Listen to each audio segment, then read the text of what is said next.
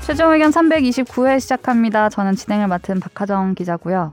오늘도 네, 연이어 네. 진행을 또 맡으셨네요. 네, 진행을 또 맡았고 오늘도 또 참석해주신 아. 정현석 변호사님, 조성한 변호사님, 김선재 아나운서님과 네. 함께합니다. 안녕하세요. 안녕하세요. 일주일 네. 동안 잘 지내셨나요? 잘 지내셨어요. 아, 오시다 갔네요. 다들 피로해 보이네. 필요해 보여. 오늘 방송을 그 쉬지 않겠다는 이 지치고. 강한 의지. 힘듭니다. 추석 연휴면 좀 쉴 수도 있는 거 아닙니까? 왜 이렇게 대체 휴일까지 이렇게 방송을 하려고 하십니까? 오늘이 아 정확히 우리가 네. 며칠이죠? 오늘은 9월 5일인데 9월 9월 13일이죠. 이 방송을 이 들으실 분들은 방송은 네. 9월 13일 0시가 되면서 네, 그러니까 사실 대체 공휴일이 딱 지난 다음이니까 나가긴 나가겠네 방송이. 그렇죠. 아니면 이런. 우리는 추석 때 그렇게 음. 나가도록 하기 위해서 여러분 지금 또 하고 연습을 있습니다. 하고 있습니다. 전 네. 일해요. 추석 아, 어차피 때 일합니까? 와서 녹음해도 돼요. 근데 이거 대잡인데 이게 거의 연휴가 저번에도 네. 되면 항상 이랬던 것 같아요. 본인은 일하신다. 전 여, 이, 이번 설에 여러분과 이래요. 함께 추석을 보내면서 녹음하는 것도 괜찮습니다. 아, 네, 본인 입장은 잘 알겠고요. 어.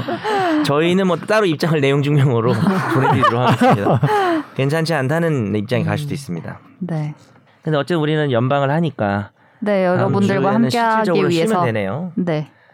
아, 뭐 추석은 잘들 보내셨나요? 어떻게 좀 맞게 해야 되잖아 상황이. 아니, 그러니까 추석 연휴 끝나고 어. 진짜 이렇게 맞이하시는 거니까. 추석 때 무슨 잔소리를 좀 들으셨어요?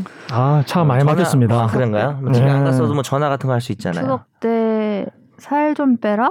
아 그런 잔소리 네. 지금 예상 잔소리는 추석 전이니까 어, 선재 아나운서 뭐 네, 좀 잔소리 내라. 들은 거 없나요? 저 듣지만 잘 씹어서 괜찮아요. 아 어차피 그냥 아예 이 기억을 안 해버리는 거나 아예 그냥 아예. 저는 아예 이런 스타일이어서 하나부터 열까지 다 널 위한 소리인데 이래가 터졌어요 어, 피디님 이래 PD가 저렇게 소리 내서 터진 건 처음이네요 뻔한 어, 잔소리. 그 노래 되게 오래된 노래인데 저 이래 씨 초등학교 1학년 때 노래일 것 같은데 좀 숨죽여 이래님 여기서 어, 프로면은 그만하자를 불러줬어요. 그러니까 그 그러니까 하나부터 열. 그러니까 네. 네. 죄송합니다. 알림 제대로 하세요. 아, 그만하자. 아, 자, 그만. 그만했으면 좋겠습니다. 방송을 네. 그만하자. 전화가 오고 네. 카톡이 오고. 오늘 하고 엄청 있습니다. 바쁘시네요. 두 개 네. 방송하시는데 네, 오늘 뭐 무슨 신상의 일이 있나요? 네 제가 너무 준비된 세상에 일이 질문 많아. 준비된 질문을 네. 주셨는데요. 제가 인사 발령이 난 관계로 네 그래서 이제 최종 의견 하지 말래요. 아니요 그런 아, 건 그건 얘기는 아니에요? 없고 네 아, 그런 얘기는 없어요. 네. 그런 얘기 나올 겁니다 이제. 그렇기 때문에 야, 바쁘다 넌나 바빠 현대사회라. 그거 너 더 이상 그쪽 부서도 아닌데 계속 그거 할 거야? 이런 얘기 네. 나올 거예요. 어, 그럼 지금 어떡해요? 발령이? 사회부로 발령이 나셨대요. 네. 저도 지금 너 정말? 화장실 갔을 때 지금 들은 거예요. 정말로? 네. 아 방금 아 나가셨었구나. 방금 네. 나가서 나갔을 네. 때 지금 카톡 계속 오다가 보니까 사회부 발령 나왔다 났다고. 근데 요즘 사회부가 많이 바쁘니까. 어, 아니 그래서 제가 사회부로 이제 자리를 옮기게 돼가지고 어. 네. 강남 강남 경찰서 등을 맡습니다. 요즘 소환 등 그 큰 네 사건들이 많이 지금 나오시네요. 발이 나신 거예요? 아니 금요일에 났고 음. 어. 금요일에 이제 해질 무렵에 났고요. 네 항상 대신 되게 무려 짧더라고 그죠? 뭐가요? 음. 음. 나하고 이동하고 이게 보도국은 되게 짧더라고요. 무조건 주말 끼고 그러니까요. 바로 나는 거라서 아유 네. 어떡하지? 박하정 기자 바빠지면 또 어, 어디로 뭐 어디로 떠날 출근하신 수도 있어. 거예요? 어디로? 제가 지금 얘기했잖아요. 강남 등. 강남 등 강남 등. 아, 여기 이거 소울리스 안 되겠는데 안, 안 하고 있는 거고? 좀 표정이 너무 네 아무튼 이쪽으로 그런 출근을 상황입니다. 그러면 거의 안 아직 하시. 그- 회사로 안 하죠. 네. 근데- 네. 회사로 안 하죠 음. 출근을. 허허. 어, 기자들이란 우리 청취자분들 논의를 아직도 안 해보셨다. 청취자분들 댓글이 한 하정 기자 가지 마요 이게 하정 기자 청천벽력 같은 못 이런 소식. 놓쳐. 요 댓글 한 30개 정도 달리지 않고서는 어. 가실 것 같은데요. 어딜 가요? 이거 그만하고 가라고요? 아니 우리가 가라는 게 아니라 이별을 준비해야 되는 아직 거 아니에요? 논의를 안 우리가? 해보셨다잖아요. 아, 그럼. 네, 그렇군요. 아직 얘기하지 않았습니다. 논의해도 소용 없어요. 사회부가 얼마나 무서운 곳인데요. 청취자 근황이- 여러분들 댓글 가봤나봐요. 공격을 필요합니다. 아무튼 그냥 사회부의 댓글을 좀 달아주세요. 아 이러면 안 되죠. 죄송합니다. 죄송합니다. 아, 제가 좀 선 넘는 발언을. 네. 사회부가 근데 게시판이 있나요? 없죠. 제보 있어요. 제보란. 제보란 사회부가 제보. 사회부가 제보. 보거든요. 제보란. 그거 아닌 것 같습니다. 오늘 또 어, 옷도 되게 예쁜 거 입고 오셨네. 비와가지고. 아 비와가지고. 비옷 입었어요. 네. 옷 예쁘시네요 오늘. 감사합니다. 네. 근데 저는 같은 회사 사람이지만 저희는 한 번 이 부서로 들어오면 내가 부서 이동을 하지 않는 이상 평생 같은 부서잖아요. 아나운서. 네. 그렇죠. 아나운서 팀은. 네 그렇죠. 그러니까 약간 매번 떠나보내는 입장. 아, 그러네, 그러네. 매번 음, 매번 나는 가- 같은 자리에 있는데 다른 사람들은 바뀌는 음. 느낌? 네. 지금도 진행하면서 계속 아, 카톡이 이제 너무 안 하- 많이 이제 와가지고 안 합니다. 아니 아니 뭐 뭐라 하는 게 아니라 네. 원래 안 어, 하시잖아요 카톡을 근데 오늘 아니요. 하면 안 돼요. 이런 거 하게 해줘야지 거기서도 하게 해주지 이거를. 어, 그러네 그러네 중간에 나갔다 와도 돼요 네? 진행자가요? 아, 어, 방송하다가 강남에 갔다 와도 돼요 네. 끝날 때쯤 오겠네요 갔다요 아, 제가 일단 그래야지. 여기 너무 오랜만에 와가지고 이 어떻게 여기서 이렇게 했는지도 잘 아, 안 돼. 음. 떠오르지 않. 시스템을 파악. 음. 아, 네, 중이지. 시스템의 파악과 어떤 음. 정신 조선호사님. 없음과 음. 그리고 좀- 제가 벌써 울고 있어요 주 변호사님 음. 제가 이제 제 밑에 후배 후배가 더 많은 거예요 이 이제는 팀에는. 그렇죠. 네, 원래는 제가 거의 밑에였는데 음. 그러네요 음, 그, 그 래서 그게 되게 책임감이 느껴지네요. 이 예. 방송에 들어갈지 모르겠는데 청취자분 이렇게 크게 하고 들어보면은 네. 계속 조 변호사님이 음, 계속 울고 있는 게 지금 영혼 좀 있었다. 음. 원래 또 하정 기자님하고 좀 네. 인연이 있었잖아요. 음. 우리 원래- 사회부에서 만났잖아요. 근데 오. 강남 등에서 만나시면 되겠네. 맞아. 아니, 어. 강남 등 가깝잖아요. 네. 아니 근데 방송 진행자가 이제 많이 바뀌면은 어. 그게 좀 문제라는 거죠. 음. 본인은 속상하죠. 음. 어, 아직 가지도 안 하는데 왜 맞아. 그렇게 막 아직 보낼라 해요? 그, 그 얘기까지 아. 가지 않았는데 음. 왜? 그래요. 아직 정해진 건 알아서 잘 아니니까 조정하겠죠. 오늘 저녁에 일단 한송해 제일 무서워. 어. 알아서 조정하겠죠. 네. 이제 근황 얘기했으니까 네. 넘어갑시다. 네. 음. 그 죄송한 그만하자. 그만. 난 역시 프로야. 진짜 프로다. 머릿속에 담아놨어. 진짜 프로다. 어. 자, 이제 조성한 변호사님, 조성한 댓글을 변호사님의 아, 댓글을 읽어드립니다. 네. 타이밍이 좀 안 맞았네요. 네. 그런가? 이런 아. 말이 항상 어떻게 이렇게 음. 붙지? 너무 놀라워요. 오늘은 에, 뱃살 마왕님 노동자 및 노조의 파업 활동으로 인한 손배소가 정말 무서운 게 노동자 및 노조의 정당한 활동도 위축시킨다는 겁니다. 음. 파업이란 게 시작 자체도 여러 절차가 있어서 쉽지 않은데 찬반 투표를 통과한다고 해도 그동안의 법원 판결들을 보면 과연 노조 집행부가 파업 개시 결정을 할 수 있을까요? 정말 끝까지 몰린 사람들 아니면 거의 불가능합니다. 불가능. 네. 그동안 판결이 노동자에게 불리한 경우도 경우가 많기도 했지만 절대적인 판결 수가 노조가 이기는 게 많다고 하더라도 내가 그 진쪽에 해당되면 수십억 수백억의 배상금을 감당할 수 없으니 그냥 파산이니 자연스럽게 위축될 수밖에 없죠. 작년 저의 회사도 0.1%라는 어이없는 임금 인상안을 제시해서 직원들이 파업 찬반 투표에서 90% 가까운 찬성률로 통과되었는데 결국 파업 실행은 하지 못했습니다. 음. 0.1% 제시는 조롱으로 받아들여졌는데도 파업을 못해요. 우리나라는 법원도 언론도 결코 노동자 편이 아니거든요. 음, 음. 네. 이게 진짜 라는 댓글입니다. 음. 아. 말씀 주신 것처럼 위축시킨다는 게 음. 되게 큰 음. 것 같아요. 네. 그냥 진짜로 돈을 받아내겠다라는 음. 것도 있지만 이걸 함으로써 다른 사람들이 보기에 아나 맞습니다. 음. 전략이죠, 하면 안 일종의. 될 것 같다 이런 생각이 들게 한다는 게 네. 뱃살 마왕님 어디 다니시는지 궁금하다. 0.1%라는 어이없는 임금 인상안을 제시하셨대요. 음. 하지만 파업 실행은 하지 못했다는. 그러니까 음. 쉽지 않죠. 이것도 사실 파업을 한다고 음. 하면 만약에 뭐 노조가 준비해 놓은 그게 있어서 만약 한 두 달 정도 월급이 나오고 그다음부터 월급이 안 나와. 음. 그러면 그리고 우리- 장기전으로 들어갔을 때 또 어떻게 그쵸. 될지 모르고. 뭐 나의 대출과 우리 뭐 먹여 살려야 하는 음. 가정 이런 걸 생각하면은 노동자들은 쉽지 그리고 않습니다. 과거 파업의 경험을 또 갖고 있는 회사라면은 그러니까요. 음. 네, 댓글 저희가 저번 주에 달아주신 댓글을 알차게 나눠서 하나 네. 소개를 그리고 이게 해드렸겠죠. 연방이어가지고 네. 이 방송이 그러니까 9월 5일부터 13일 사이에 달린 댓글은 원래 오늘 읽어야 되는데 못 읽은 그렇죠. 거잖아요. 그렇죠. 그래서 걱정 마시고 다음 주에 꼭 읽어드릴 테니까 네. 뭐 제 욕하는 그런 댓글만 아니면 다음 주에 꼭 아, 박 읽어드리겠습니다. 네, 그 기자님 얘기밖에 없을 것 같은데. 아, 아, 니지 그거는 이 다음 아 댓글이지 또. 그렇구나. 아, 아, 13일 이후에 그렇구나. 달리는 거고 그렇구나. 네네네. 요 사이에는 이제 진짜 네. 긴급 많겠다, 긴급 댓글이. 조치 댓글이 있을 수 있는데 들 아또 선재야 또 태풍 얘기. 음. 진짜 많겠다고 하지 마. 그렇게 없을 거야. 기대하게 되잖아. 네. 네. 그 정도 없을 없을 거예요. 거예요. 네, 한 네. 세 개 정도 봅니다 저는. 그게 합쳐서 하나부터 두, 열까지 두 플랫폼 합쳐서 달 널 위한 소리. 예. 알겠습니다. 마음의 소리. 우리 청취자의 사연은 또 다음 주에 음. 보내주시면 또 성심성의껏 저희가 네. 다뤄보도록 하겠습니다. 네. 예. 어디로 보내드리 보내주시면 되죠. 네, 메일 주소는 SBS 보이스뉴스 골뱅이 gmail.com입니다. 네. 아, 정말 눈을 부릅뜨고 읽어주셨어요. 오늘은 근황 얘기 이렇게 안 하나요? 오늘 근황 좀, 음, 얘기? 근황 얘기 좀 많이 해야 했잖아요. 돼. 뭐 했, 아 본인 근황 얘기만. 아, 제, 아, 제 얘기만 야, 너 해가지고. 진짜- 죄송합니다. 너 얘기만 하면 되고 네. 지금 이제 우리한테 관심도 없구나. 네, 아니, 관심 많아요. 아 그래요? 관심만은 뭐예요? 네. 흥미로운 얘기할 얘기. 것도 근황 뭐. 없어요? 근황이 없죠. 왜냐면 5분 쉬었기 앞에, 때문에 앞에 해결, 앞에 방송을 하고 아무 얘기나. 아무 얘기나. 저는 요즘 경서 너무 뭐 좋게 아, 보고 골대녀? 있습니다. 골대녀 그녀의 발라드. 님? 밤하늘에 예. 음, 발라드림. 그 예. 그 경서의 플레이를 어, 밤하늘의 별을 따서 오늘 노래 많이 하시네. 너에게 줄래. 갈 때가 되니까 노래를 미련 노래를 원래 많이 저- 절대 안 하시네. 하잖아요. 씁쓸하네요.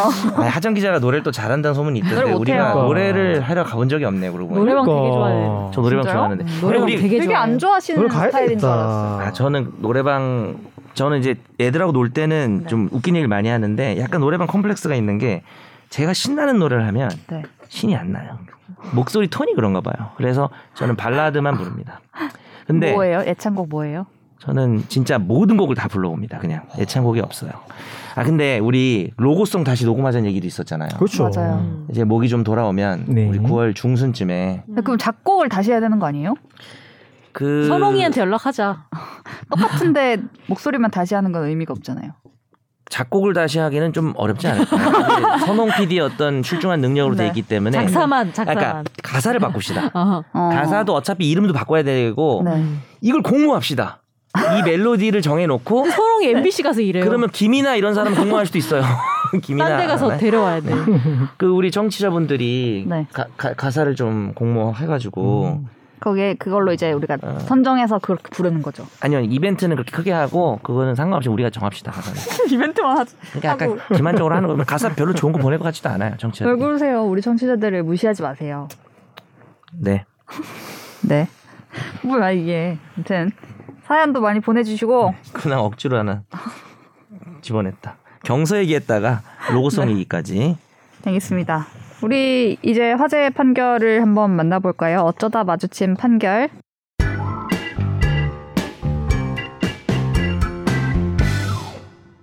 A씨는 인천에 있는 한 모텔에 투숙했는데요. 저녁 8시쯤 객실한 노래방에서 화재가 발생했습니다. 하지만 출동한 소방서는 화재를 원인 미상으로 판단했는데요. A씨가 화재 발생 전 음주와 흡연을 했다고 답변했고 바닥에서 소주병과 담배꽁초 등이 다수 발견돼 A씨의 부주의로 인한 화재를 추정할 수는 있었지만 발견 위치와 발화 지점 사이의 간격이 있었고 요인을 추정할 수 있는 증거물 등이 감식되지 않았기 때문이었습니다. 경찰도 A씨에 대해서 불입건으로 결정을 했는데요. 이후 현대해상은 보험 계약을 맺은 모텔 업주 B씨에게 보험금 5,800여만 원을 지급한 뒤에 A씨와 A씨가 가입한 하나 손해보험을 상대로 소송을 냈습니다. 그리고 최근 서울중앙지법은 이 구상금 청구 소송에서 원고 패소로 판결했습니다. 음. 선관주의라는 말을 처음 봤습니다. 네, 선량한 관리자의 주의무라 그래서 아. 네. 어, 법률 용어인데요. 그냥 이제 남의 물건 같은 거 특히 보관하고 이런 경우에는 네네. 주의 의무를 다 해야 된다. 그 네. 문제가 생기지 않도록 남의 물건을 되게 주의 깊게 써야 된다. 뭐 그런 의미입니다. 그럼 투숙객이 성관주의 의무를 다해야 되는지에 대해 일단은 의문이 들었습니다. 내용을 보면서. 그렇기도 네. 하죠. 근데 뭐 모텔 뭐 진짜 이 사람이 뭐 불을 냈거나 네. 그렇게 했으면 성관주의 의무를 다하지 않은 거긴 하죠. 투숙객이 음. 그 담배꽁초를 막 쓰레기통에 버리고 막 이래가지고 네, 불났다 네. 이러면. 근데 이 사건은 화재 발생 원인이 미상이 됐고 네. 이런 경우에 그러니까 항상 법은 입증 책임이 중요한데요. 어, 이 불이 났다. 근데 누가 낸 거냐? 이게 음. 숙 그 모텔 주인이 관리를 잘못한 거냐? 네. 아니면 숙박객이 잘못한 거냐? 입증이 되면 너무 좋죠. 네. 근데 입증이 안 돼서 미상, 소위 음. 원인 미상이 됐을 때는 네. 그러면 책임을 누가 져야 되냐의 문제가 입증 책임인데 어, 원인 미상이 됐을 때 투숙객이 잘못했건이라고 추정할 수 없다는 거죠. 음. 그래서 담배 폈다는 진술이 지금 문제가 된 거야. 이거 아무래도 담배불 아닌가. 네네. 근데 아까 우리 선재 아나운서 읽었지만 그 담배불 때문에 화재가 났다는 게 지금 명확하게 밝혀지진 않았거든요. 네. 그래서 투숙객의 잘못은 아니다. 음. 명확하게 입증이 됐다면 했겠네요. 네, 그럼 물론이죠. 본인 음. 잘못으로 불을 했으면은 네. 당연히 책임을 지고 다만 이제 중과실이 아닌 경우에는 중대한 과실이 아닌 경우에는 실화 책임법에 의해서 그 이 사람이 불낸 지점에서 막 옆방 옆방 이렇게 옮겨 붙은 경우에선 음. 피해가 너무 커지니까 작은 과실일 때는 그 피해액을 조금 경감해 줄 수도 있다.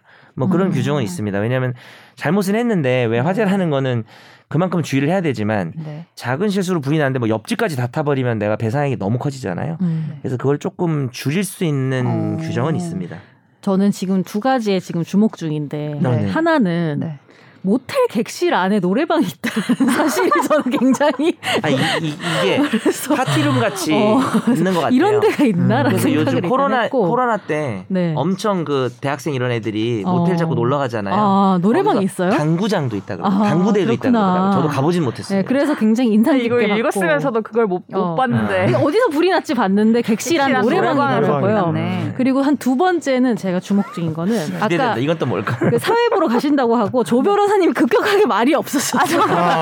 아, 아니, 급격하게 지금 지금 현관펜 줄 엄청 급격하게 큰 필기만 하고 계시고 우울한 상태야. 어, 이거 보니까 필기를 네, 말이 아. 없어서 박하정 가지마 이렇게 써놨는데요. 마지막 까지 아. 아. 농담입니다. 네. 급격히 우울해지셨다는 것에 주목 중이었습니다. 네. 저는. 아, 아, 우리 지- 저는 이제 이, 이 건에 있어서 이제 그 사건 그 따이 사건 검색을 잠깐 해봤는데 이 보험금 자체가 이제 원고 속가 자체가 회사 일상이 청구한 금액이 5,800만 원 정도 되거든요. 네. 원고 속가는 5,800만 원인데 뭐 아무리 뭐 일상 임대차로 본다고 하더라도 뭐 며칠을 묵었는지 잘 모르겠지만 네. 모텔을 예, 뭐 숙박을 한다고 해서 뭐 1박에 뭐 많아야 10만 원 정도일 네. 텐데 음. 일주일 뭐 열흘 정도를 있다고 하더라도 이 사람이 70만 원, 50만 원에서 뭐 100만 원 사이에 비용을 들여서 여- 이 공간을 이용한 점유할 거죠? 텐데 네.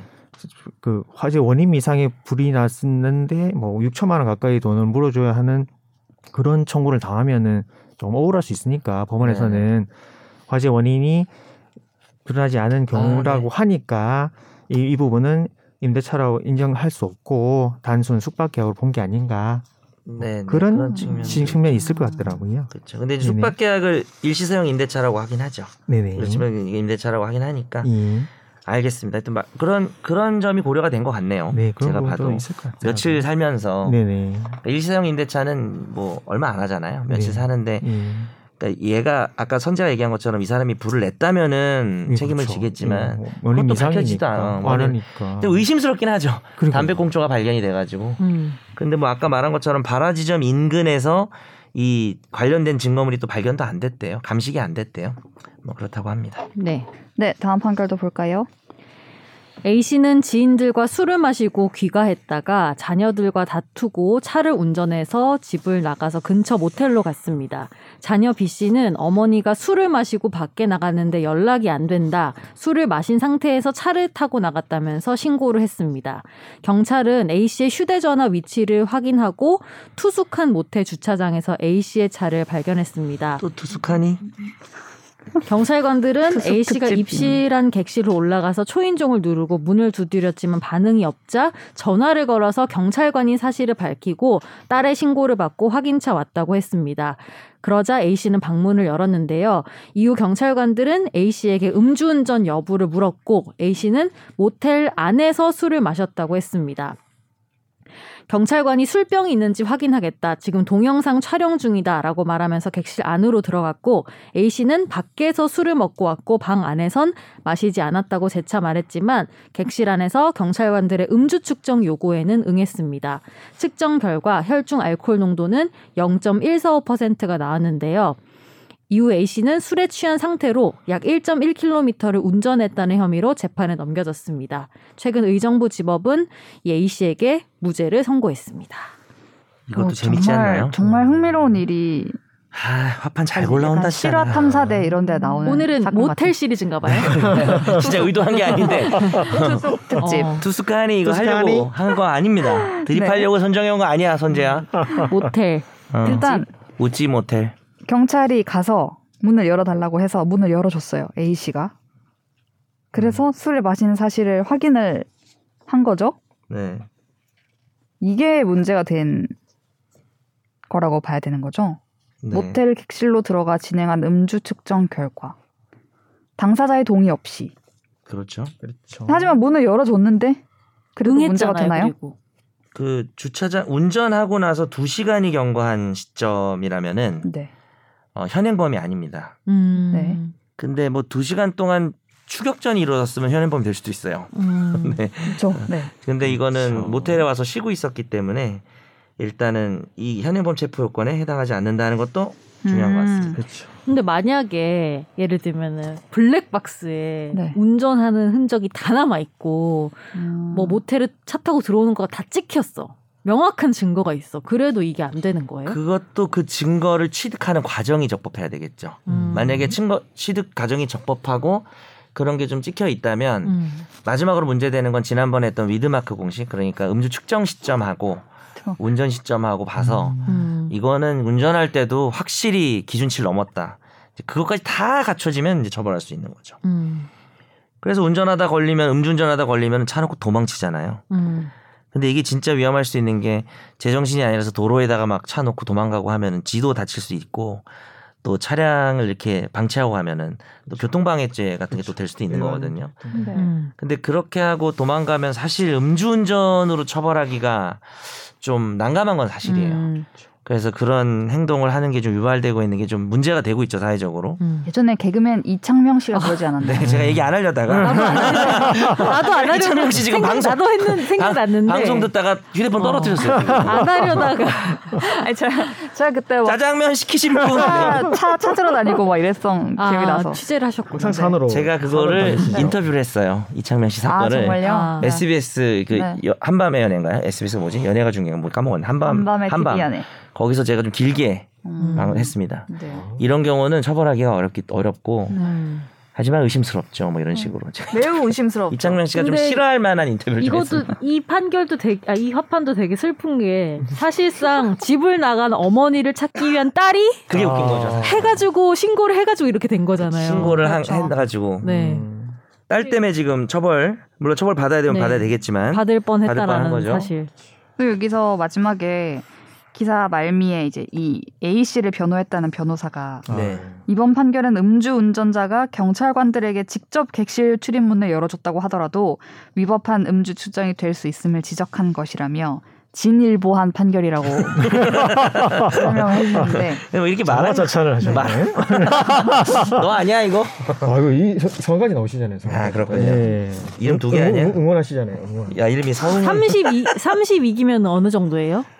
32기면은 나이가 선배, 50세시고 선배죠. 아 근데 이렇게 개인 신상 으로 기사에 아, 나왔으니까 어, 네. 감사드립니다. 아, 어그 뭐 기수가 이제 제 친구들 기수 정도 돼요. 음. 그러니까 어, 실제 나이도 저랑 한 저보다 한두 살 많으시네. 이게 만 나이일 음, 테니까. 음. 그래서 이- 그 제대로 시험 합격하셨네. 갑자기 늦게 된 게 아니고. 아, 근데 뭐 이분 개인 이름이 나와서 그런 게 아니라 뭐 저는 이 마을 자체에는 동의를 합니다. 음. 그러니까 네. 이게 어, 이 위법한 수사를 하면 안 되기 때문에 예. 음. 그렇죠. 영장주 위반하면 안 되죠. 아까 긴급조치 아까가 아니라 지난주에 음. 긴급조치 우리 봤잖아요, 그죠? 아, 영장주의 아, 중요성. 예, 예. 음. 그러니까 뭐 한 명을 뭐 이렇게 잡아서 조지자 얘를 꼭 벌을 받게 하자라는 음. 내용보다는 음. 절차를 지키는 게 중요하죠. 특히 수사 과정에 체포 구금 뭐 이렇게 이런 것들은 영장 영장 주의를 반드시 지켜야 됩니다. 위법 수집 음, 증거 현행범- 배제 법칙. 네, 아까 음. 말씀하신 현행범 체포 요건도 아니고 네. 네. 이 방에 들어가서 뭘 하려고 하면 영장이 원칙적으로 있어야 되고 그렇죠. 뭐 이런 음. 것들인 거죠. 예. 네. 그러니까 뭐 현행범이나 음. 아니면은 긴급 체포 사유가 있다든지. 음. 네. 근데 이건 모르죠. 술병이 있는지 확인하겠다. 지금 동영상 촬영 중이다. 이렇게 경찰이 말했대요. 네. 근데 술병이 모텔 안에 있는 게 중요한가 내가 지금 상황을 잘 이해를 못해서 이제 어차피 운전하고 와서 여기서 술 마시는 건 상관이 없잖아. 음. 그러니까요. 뭐, 예. 술 먹고 또 나갔다 또 다시 온 건가? 그건, 그건 뭐 아닌 것 같은데. 모르겠어요. 이분이 모텔에서 술을 마셨다고 하니 아. 확인하려고 아, 나 이제 이해했네. 음, 그 그럼 너 진짜 여기서 마셨어? 하려고 술병이 있는 게 오히려 유리한 거네. 음. 여기서 마신 그죠. 거니까. 확인을 그죠. 한다. 아, 똑똑하네. 난 그거 생각 못 했네요.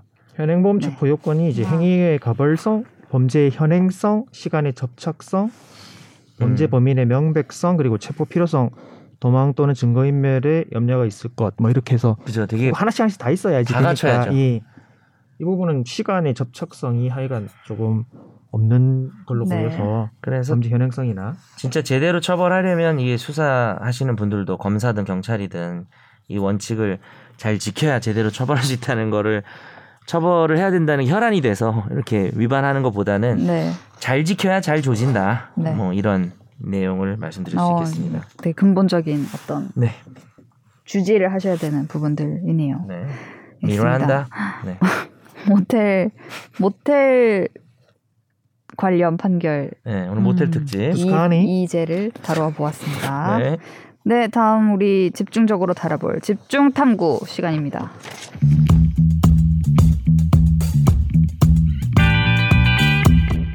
지난주에 우리가 김재형 대법관 이야기를 네네. 했는데 또 김재형 대법관이 등장. 아유, 아, 이분이 놀랐습니다. 주제인가요? 하게 되었습니다. 어, 이분이 주제면 제가 아주 김재형 대법관 집중 탐구 할까요? 오, 네. 어, 퇴임하셨네요. 멋진 판결도 많아요. 네. 진짜. 네. 지금 이제 시간이 많이 지났기 때문에 퇴임을 했습니다. 아, 9월 구월 2일에 네, 하셨습니다. 퇴임식을 했고 이제 뭐 누가 대법관 인스타 올리셨나? 끝날 때 되면은 우리가 이제 보수냐 진보냐 음. 그 자리에 누가 오냐 이거 막 얼굴 이거 그죠 얼굴 그 배경 색깔 이렇게 해가지고 그래서 막 하마들이 막 나와. 이렇게 막 이동하고 이동하고 하마들이 뭔지 나와서 평을 또 네. 계속하죠. 그런 얘기가 많아서 히포 히포.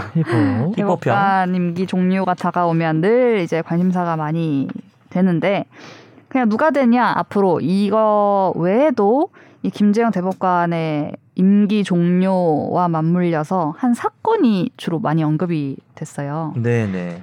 이렇게 8월 달부터 어떤 결론이 나올 거냐를 두고 막 설왕설래가 막 오고 갔는데 바로 미쓰비시 자산 매각 음. 사건입니다.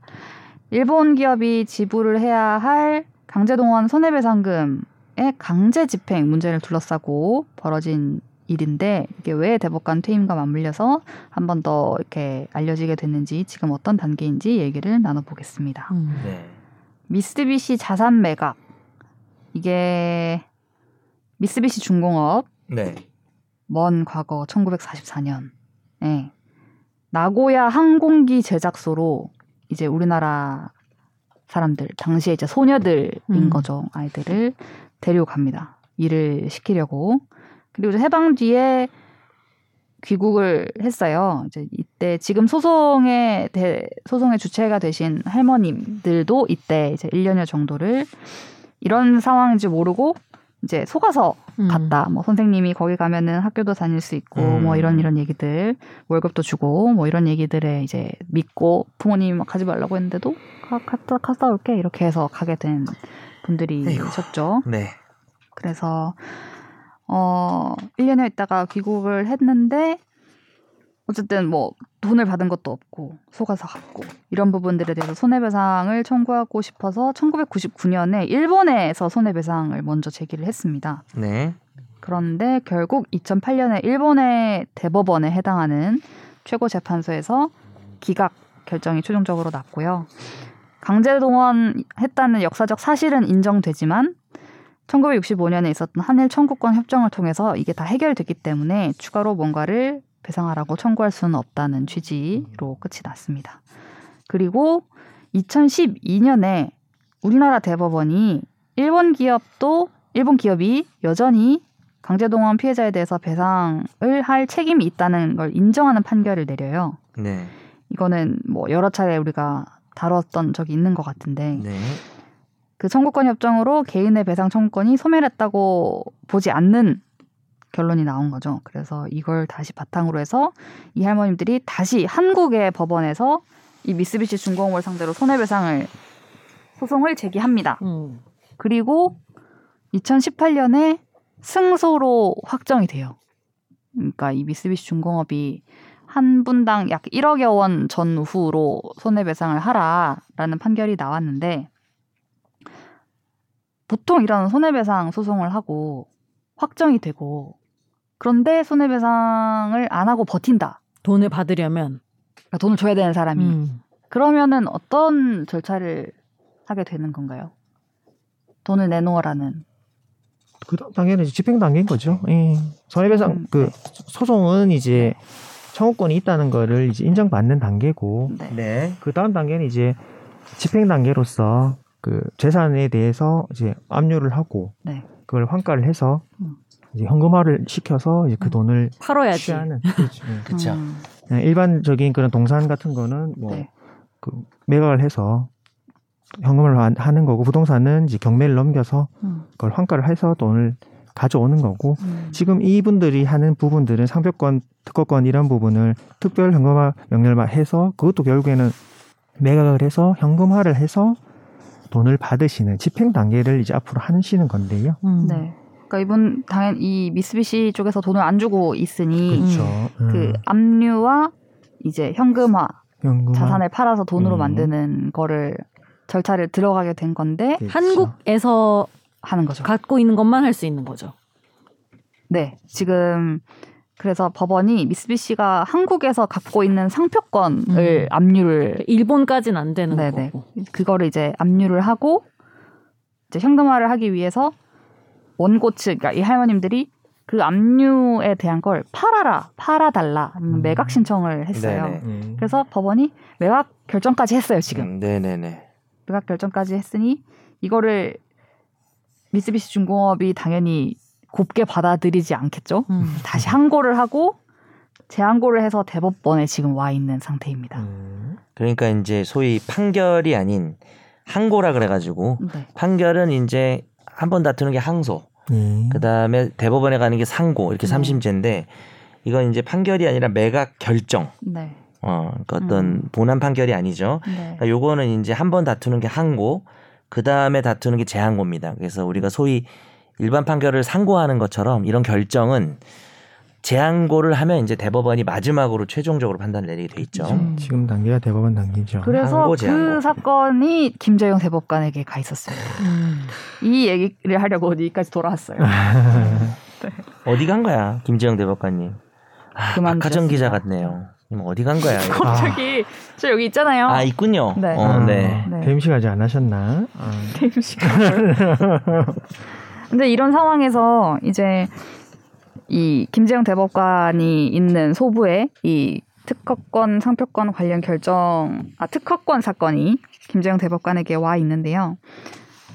이게 언제 결정이 나나라고 이제 할머님들이 많이 기다리고 계실 음. 거잖아요. 이- 그렇죠. 이, 소송이 쭉 음. 이어지는 와중에 지금 원고가 다섯 분이셨는데 세 분이 돌아가셨어요. 음. 그래서 지금 두 분, 김성주 할머님과 양금덕 할머님 이 두 분이 지금 계신 상황인데 8월 19일에 한번 아 이게 음. 곧 결정이 나냐라는 음. 또 막 수근수근 이런 움직임이 있었습니다. 음. 그거는 심리 불속행 결정 기한이 있어서였다고 음. 하는데요. 그때가 4개월이 딱 되는 시점이군요. 4개월은 무엇일까요? 어, 심리불속행 기각이라고 하는 거는 네. 뭐 헌법에 위반되거나 뭐 대단히 큰 위법성이 없는 네. 고등법원 판결, 2심 판결에 대해서는 네.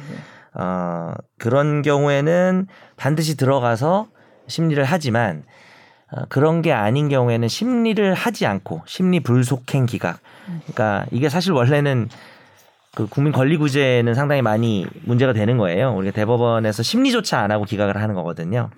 근데 그 심리 불속행 기각을 할 수 있는 시점이 어, 상고 기록을 받고 4개월입니다.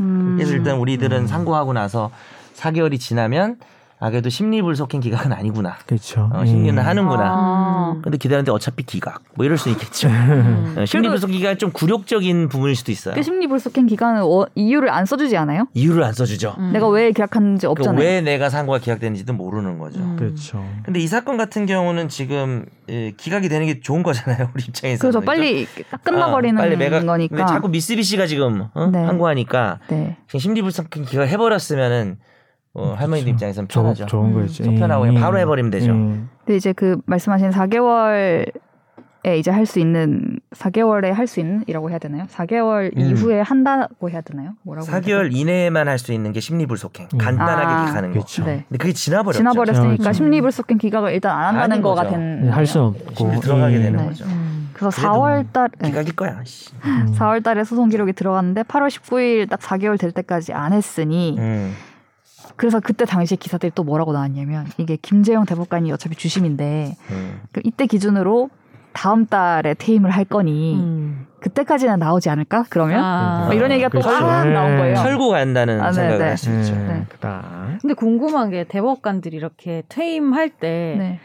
하던 일을 다 털고 가요? 아니면은 뭐 넘기고 가요? 정말 보통 어때요? 케바케. 대박했죠. 예. 아, 진짜. 사건의 성질과 음. 정해진 게 없구나. 자기가 지금까지 심리가 진행된 부분이랑 이걸 다 따지겠죠. 예. 음. 근데 다 못하고 가면은 네. 새로 어쨌든 한 분이 오셔서 그런 사- 부분이 다시 다 봐야 되는. 그런 거는 필수 필연적이죠. 어쩔 수 음. 없죠. 모든 걸 다 하고 가 사건이 몇 개인데 예. 다 털고 갈 수는 없죠. 약간 이래야 되는 거 아니야? 시작 단계가 있고 중간 단계. 어, 네. 내가 지금 6개월 뒤에 1년 뒤에 이제 끝나 대법관 어. 이게 그럼 지금부터 난 안 받아. 약간 이렇게 해야 되는 거 아니야? 그걸 그렇게 뭘안 받아요. 사건이 음. 들어오는 걸 네. 받아야죠. 아, 그러니까 그럼요. 주심이 정해질 텐데 네. 퇴임할 대법관이 지금 주심인 사건이 네. 있을 수밖에 없잖아요. 야, 저 사람 음. 퇴임하니까 아 뭐 그런 건 말할 수도 있겠다. 뭐 퇴임할 음. 사람이니까 주심을 뭐 별로 안 준다든지. 뭐 그렇죠. 그러면 이렇게 그럴 수 대법관님들은 조금 다 할 수 있는 부분이 대법관님들은 퇴임을 하시면은 이제 다른 법원으로 가시는 그런 분들은 아니시잖아요. 그 음. 일반적으로 이제 뭐 부장님들 다른 법관님들은 이- 다른 어. 다른 법원으로 가시는 그런 분들 얘기를 많이 들어보면 그 이- 이동을 계속 하시니까 음, 네. 있겠네. 어차피 이- 이동하실 때는 사건을 거- 최대한 많이 터시고 음. 정리를 내가 하시고 해결을 하고 음. 하시고 그 다음 분들한테 넘길 분들에 대해서는 사건을 어떻게 어떻게든 요약을 해서 요약을 네. 해서 넘기고 음. 네. 하시거든요. 그래서 예. 그리고 대법관들 경우에도 어. 요약은 내가 잘하는. 거. 최대한 그 정리하실 부분을 음. 다 하신 다음에 남은 부분에 대해서 정리를 하고 가시겠죠. 그리고 음. 근데 그걸 잘 못하시는 분들은 그 다음 분들 욕 먹자. 예, 그렇죠. 개 그런 먹자. 식으로 예, 평판이 이걸 어쩌라고 남고 뭐 이렇게 남겨놓고 이렇게 한 거야? 남겨놨죠. 아, 이- 이런 식으로. 인수인계를 잘 해야 그래 그렇죠. 되잖아요. 인수인계지. 인수인계. 예, 딱딱 그렇죠. 인수인계지. 예, 그런 부분이 많이 나오고 하죠. 네. 음. 그래서 이제 결국 퇴임을 했잖아요. 음, 했지, 어쨌든 했지. 시간이 또 지나서 음. 네. 그래서 이제 또 다시 전망이 이제 현실적으로 새 대법관이 이제 취임을 하- 해야 음. 이제 신불 보실 신불 기각도 거다. 음. 안 되니까 다 써야 될 거 아니에요. 상세 이유를 또 써야 되니 이제 새 대법관이 취임을 해서 심리를 해서 결론이 나올 것으로 보여서 음. 다소 결론에 좀 연기가 있을 것 같다라는 음. 전망이 또 나오고 있습니다. 근데 네. 이렇게 이 사람이 남겨놓고 간 거는 그럼 네. 기존 사람들이 나눠서 하는 게 아니고 새로운 뭐 대법관이 꼭 한다 뭐 이런 게 있어요? 꼭 규칙이? 한다? 그 자리를 나눠서 어쨌든 받겠죠? 채워 들어가서 예, 근데 같이 나눠서 보지 않을까요? 음. 음. 네. 그리고 이 사이에 뭐 외교부 의견서 등의 논란이 또 좀 별개로 음. 있긴 했는데요. 음. 뭐 미쓰비시 측은 당연히 사법부가 이렇게 매각을 막 하라라는 판단은 좀 보류가 돼야 된다라는 취지의 입장을 가지고 있고 근데 한국 외교부가 7월 달에 7월 말에 의견서를 냈었대요. 뭐 합리적인 해결 방안을 모색하기 위해서 대일 외교 협의를 지속해 나가고 있다라는 취지로 의견서를 냈다고 하는데 이게 이제 뒤늦게 알려지면서 이 시민단체나 원고 측에서는 아니 뭔가 지, 지연시키려는 영향을 주려는 거 아니냐. 느낌으로 이게 들어간 것 같은데 이러면 어떡하냐라고 또 음. 반발을 하고 계시고 안 그래도 지연되는데. 네, 뭐 안 그래도 그랬죠. 늦어지고 있는데 뭐 우리가 진한하게 권리를 찾으려고 노력을 하고 있는데 죄를 뿌리는 거냐. 근데 그러면은 만약에 할머님들이 다 돌아가시고 네. 한 분도 안 남아 계시는 상황에서는 이게 성립이 안 되는 거예요 재판이? 아니요, 이건 상속이 충분히 될 수 있습니다. 아. 손해배상 채권의 소를 제기했기 때문에 음. 그 돌아가시면은 뭐 후손들이 받을 음. 수는 있습니다. 그래도 뭐 안타깝긴 하죠. 당사자들이 음. 살아생전에 이제 받는 하늘 게 풀고 중요하기 이렇게 네. 때문에 해야 되는 한을 못 푸는 게 음. 되는 거죠. 그렇게 되면. 음. 아 그리고 아까 선재 아나운서 지금 얘기한 게 좀 중요한 얘기일 수 있는 게 지금 인사청문회 한 오석준 후보자 음. 같은 경우에 주심 그 김, 김재영 주심 사건이 이 사건을 그대로 이 사람이 이어받을지 안 받을지는 모르는 거라고 하더라고요. 음. 아. 꼭 이 사람이 받는 건 아니라 아닐 수도 있다는 거죠. 예, 음. 그, 것도 중요한 포인트였어. 그래서 내가 뒤늦게 얘기했습니다. 음. 그래서 이 박진 외교부 장관이 이 할머니들을 막 찾아가고 네. 음. 그런 일이 지난주에 막 있었습니다. 그래서 찾아가서 어떻게 무슨 얘기가 있었대요? 혹시 아세요? 그뭐 이제 뭐 이- 열심히 노력하고 있다라는 취지로 얘기를 하니 그 단체 분들이랑이 뭐 이, 이런 걸 바라는 게 아니다. 우리는 또 이런 음. 식으로 얘기를 하고 네. 거기서 사실 뭔가 뾰족하게 딱 뭔가 명쾌한 답이 나오는 자리는 아니었고 음. 이제 막 보러 가고 또뭐 이런 음. 얘기들이었어요. 음. 그 외교부 입장은 그런 거예요. 그러니까 지금 합리적 해결로 대일 외교 협의를 하고 있으니까 음. 뭐 이렇게 막 직접 막 상표권 압류하고 이런 것들에 대해서는 좀 신중해야 된다. 뭐 그런 입장이라고 봐야 되나요? 근데 사실 그 의견서가 공개가 되진 않아서 아, 음. 이제 구두로 그 내기 전에 와서 설명해주고 뭐 이런 절차가 좀 있었대요. 간단하게. 아, 그래. 그걸 누가 옆에서 엿들었네. 녹취록이 있대요. 그 단체. 아, 진짜? 아, 네, 녹취록. 근데 녹취록도 까진 않았어요. 다. 음. 아. 녹취를 했는데 그거에 따르면 뭐 설명이 이랬다라고 기다려 하면서 달라겠죠. 이걸 실제로 막 바로 현금화를 하고 막 이렇게 했을 때 저쪽에서 음. 외교적으로도 문제를 삼을 수 있다 뭐 이런 음. 얘기들이 음. 네. 있었다고 하는데 음. 예전에 그것도 그러지 않았나요? 그 뭐죠? 일본에서 되게 문제 제기했던 거 벌써 단어가 생각이 안 나네요. 위안부? 아니 아니요. 뭐? 그 뭐 보복한다고 무역 보복한다고 했던 어. 그게 뭐죠? 그래서 우리가 막 노노 재팬 하고 막 그랬잖아요. 아, 아, 그 무슨 그때 노지패만 기억이 나네요.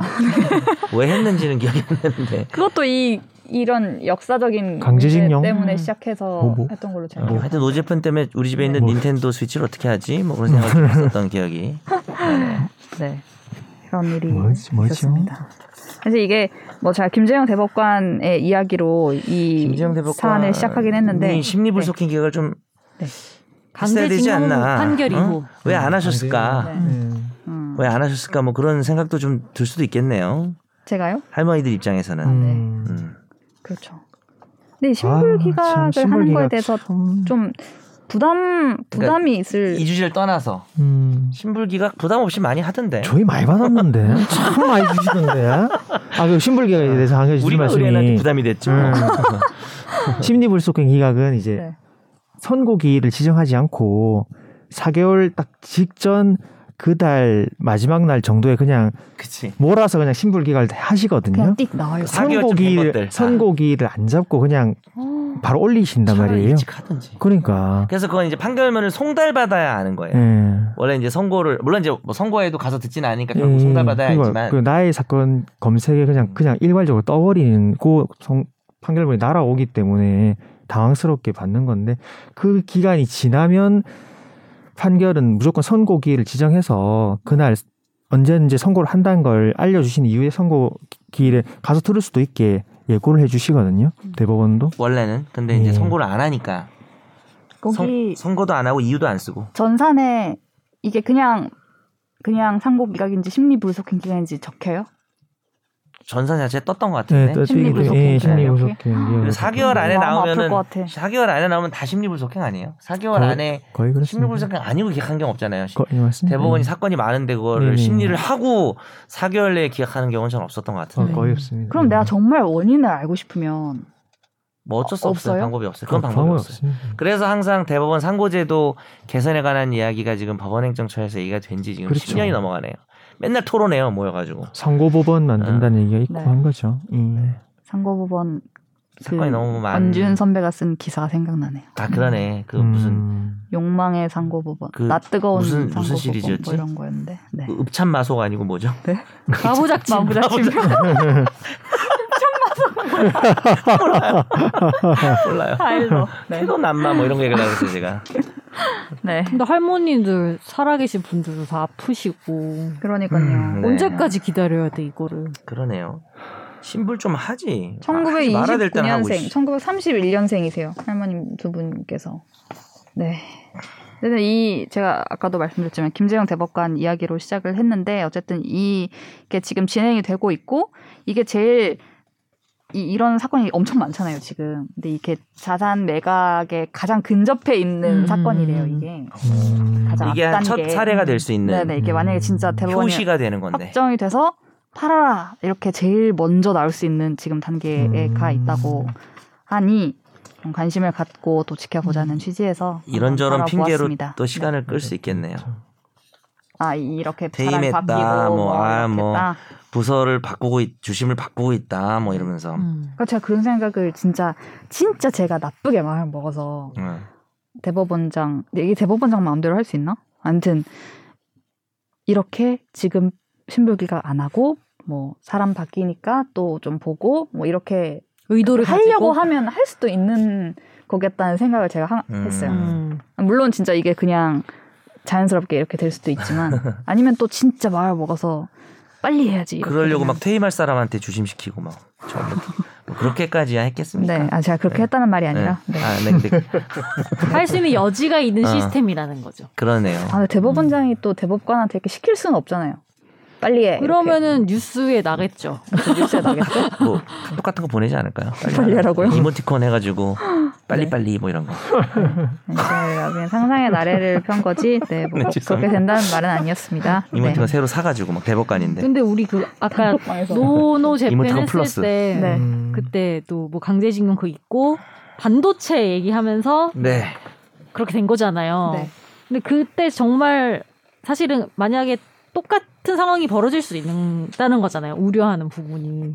만약에 네, 네. 그렇게 되면 근데 막 그게 우리나라에 얼만큼 어떤 영향을 끼쳤는지를 살펴볼 필요도 있을 것 같아. 그러니까 아, 그, 그쪽에서 때 그때 우리나라 경제적으로 얼마나 타격을 음. 받았고 어떤 영향이 있었는지를 분석해 봐야 설사 그런 게 있다고 한들 뭐 대비를 하든 네. 음. 뭐 안 하든 네, 의사 결정 내릴 수 있을 것 같다는 생각도 음. 드네요. 네. 그러니까- 그런 걸 좀 본 적이 없는 것 같은데 그러니까- 어디선가 정리가 어. 되어 있겠죠? 그러니까 그걸 명확히 하지 않고 네. 그냥 뭉뚱그려서 우리한테 피해가 있는 게 우려되기 때문이라고 음. 하면 할 수 있는 게 아무것도 없잖아요. 없죠. 음. 그냥 그러니까 음. 좀 겁- 분석을 겁내하면서 못하 아무것도 음. 못하는 실질적으로 거니까. 얼만큼의 영향이 네. 있는지를 분석할 필요가 있겠다는 생각이 드네요. 네. 어, 아까 앞 방송에서도 그렇고 뭔가 핵심적인 이런 통찰을 사과를 아. 해야 하지 않나. 네. 뭐 사과는 것과- 해야죠. 지금은 요약하면 뭐죠? 제가 듣긴 들었는데 사과는 기본이고 이거는. 음. 음, 기본 어. 여- 여러분, 이런 사과는 이런 기본이야. 여러 가지를 우려하기 전에 실제로 음. 그 우려를 하는 위험이나 그러니까 근거가- 피해가 진짜 있는지를 따져보자. 네, 음. 근거가 저는 그냥 네. 숫자가 있는 건지 없는 건지 제가 대신 좀 사과드리겠습니다. 이제 너 이제 불확실해요. 선재는 사과 안 하는 사람 싫어해. 예, 사과. 너 옆에 옆에 앉은 거 사과해. 저는 잘못한 사과드리겠습니다. 사람이 사과해야 된다 생각해요. 네. 네. 중요한 제대로 말. 사과를 드리. 네. 저희가 추석을 앞두고 아니 제 추석을 앞두고 이렇게 또 여러분들을 뵙기 위해서 네. 달려보았습니다. 어떻게? 어, 난 또 무슨 마지막 네. 인사하는 줄 알았어. 아, 아, 아, 아니야. 예. 아, 추석은 그럼 지난 거죠, 이제. 계속 이제 이렇게 추석을 안 잘 하죠. 아. 보내셨을 것이고 진짜 후유증에 시달리고 계시겠네. 자, 살 많이 쪄, 찌시고 맛있는 거 뭐. 지금 제가 잘 기억해 둘게요. 추석 지나고 살쪄서 오는지 음. 네. 여러분들 잘 보겠습니다. 집에 갔다 오면 항상 살이 찌더라고요. 새끼를 예, 예매는 다잘 성공하셨나 봐요. 아 제가 진짜 KTX 너무 타고 싶어가지고 음. 어. KTX를 너무 타고 싶어가지고. 아니, 어. 왜냐면 진짜 이 추석 기간에 KTX랑 비행기 표가 두 배 차이 나요 음. 가격이. 아, 그래요. 네, 5만 아, 항상 얼마인데. 울산 갈 때 비행기 타셨어요? 네. 그 보통 그렇구나. 되게 불편해요. 제가 이번에 광주 갈 때 사보니까 그 네. 특실이 6만 원 정도고 그냥 일반실이 4만 후반대? 뭐, KTX요? 예, 광주는 네네네. 그렇던데 두 배면은 얼마라는 거예요? 울산이 한 5만 6천 원, 7천 원 하거든요. 음, 평상시? KTX가. 네네네. 근데 지금 좀 KTX는 그 심각하네. 늘 똑같아요 지금. 아, 근데 금액. 음. 비행- 비행기는 비행기가. 5만 원대 막 어떤 거 특가로 막 4만 원 뜨고 그치, 이러는데 음. 지금 11만 원 이래가지고 음. 비행기 추석 연휴 때 어. 국 국적기. 아니요 그냥 아무거나 어. 뭐 국내선이니까. 그 저 저 뭐죠 저 미용 뭐지 저가항공사. 국강공고. 저기 저기. 네 예산을 말하는 게 아니야. 정아. 네 예산을 얘기할 필요가 없고 저가항공 다 저가항공 했는데도 어, 네, 저 비용. 11만 원 이래가지고 KTX 예매를 실패해서 그래서- 집에서 KTX 여기 가깝죠, 그리고. 아니요 공항이 아, 가까워요. 공항이 가까워요. 아, 네네. 그럼 어, 어떻게 하라 그랬다고 그래서 결국 고- 표를 샀 비행기 표를 비행기 표를 아, 두 배를 주고 둘다 샀다. 네. 두 배를 KTX를 주고. 못못 못 사서. 샀다. 그거 어려워. KTX 예매가 되게 힘들어요. 어. 저 예매하려고 딱 줄 서서 새벽에 딱 기다렸는데 막 7만 명 대기 막 이래가지고 네. 진짜 실망. BTS 화가 나서 꺼버렸어요. 음. 그리고 코로나 이후로 줄었을걸요, 그죠? 줄었고 근데 올해가 처음으로 안 줄었어. 원래 KTX가 코로나 되면서 양 음. 뭐지 복도석은 비우고 음. 이쪽만 예매했어요. 창석만 음. 예매했어요. 근데 이번엔 처음 그러니까. 컸어요 다시. 음, 어. 그때도 그렇다. 근데도 부족해서 더 많이 가겠죠, 망했다. 네. 그러면은 어, 우리 하정 기자는 어쨌든 다녀오실 거고 아 다녀오셨고 방송 네, 잘 끝났으니까 다녀- 다녀왔습니다. 우리 선재 아나운서는 다녀오셨습니까? 또. 아니요. 일했- 아 아니요. 그냥 집에 계셨어요? 네, 일해요. 네, 음. 아 이- 그냥 계속 일이시구나. 일했습니다. 네. 어. 우리 저 조 변호사님은 추석 때 뭐 하셨나요? 계획으로 아. 얘기하면 돼. 방콕으로. 예. 어, 부산 안 계획 꼭 가셨어요? 아, 안 아, 가? 예, 이번에 어. 못 다녀왔어요. 저는 이제 누나네 가족이랑 경기도에 근처에 가서 음. 오크 땡땡에 가서 좀 놀러 올려서 어, 즐거운 시간 알차게 노시네, 생각보다. 보내세요. 네. 네. 오늘- 아니, 어. 보내셨네요. 처음으로 거의 쉬- 쉬- 놀러 가네요. 어. 강의 너무 많이 하다가 네. 오크 땡땡으로 오세요. 코로나 코코- 조심하세요. 코코땡땡 강원도 어, 아닌가요? 땡땡에서. 강원도인가요? 네, 오크땡땡? 맞, 맞나? 경기도 아닌가? 어, 까먹었다. 코로나 조심하세요. 오크땡땡. 땡땡벨리, 땡땡벨리. 코로나, 음. 코로나 조심해야죠. 음. 아무튼 잘 쉬고 오신 것을 축하드리고 네. 다시 또 달려보는 음. 방송 분량이 좀 나왔나요? 이건 좀 너무 짧지 않아요? 어, 한 아니요, 50분? 거의 그냥 50분 넘었어요. 음, 네. 그래요? 네. 어, 아, 그럼 막 끝내도 되는 거야? 네, 지금 끝내려고요. 그럽시다. 네. 우리 로고송 다 같이 한번 부르면서 최종 의견 아니요, 잔소리 불러, 잔소리. 우리 로고송 잔소리를 합시다. 야, 잘 그것도 어울릴 것 언제적 같은데? 노래야. 난 아까 이래님이 웃은 게 좀 웃겼던 게 모, 모르지 않나 그 노래를 초등학교 때도 아니었을 것 같은데 네. 아셨나 보네요. 네, 추석 잘 보내신 만큼 또 새롭게 한 주 시작하시기 바랍니다. 올해도 얼마 안 남았다고. 대박나세요. 안녕히 계세요. 네. 안녕히 계세요. 나도 법률 전문가 세상만 사법으로 재밌게 풀어내는 여기는 최종 의견 최종 의견 최종 의견 최종 의견으로 오세요 고품격 법률 팟캐스트 여기는 최종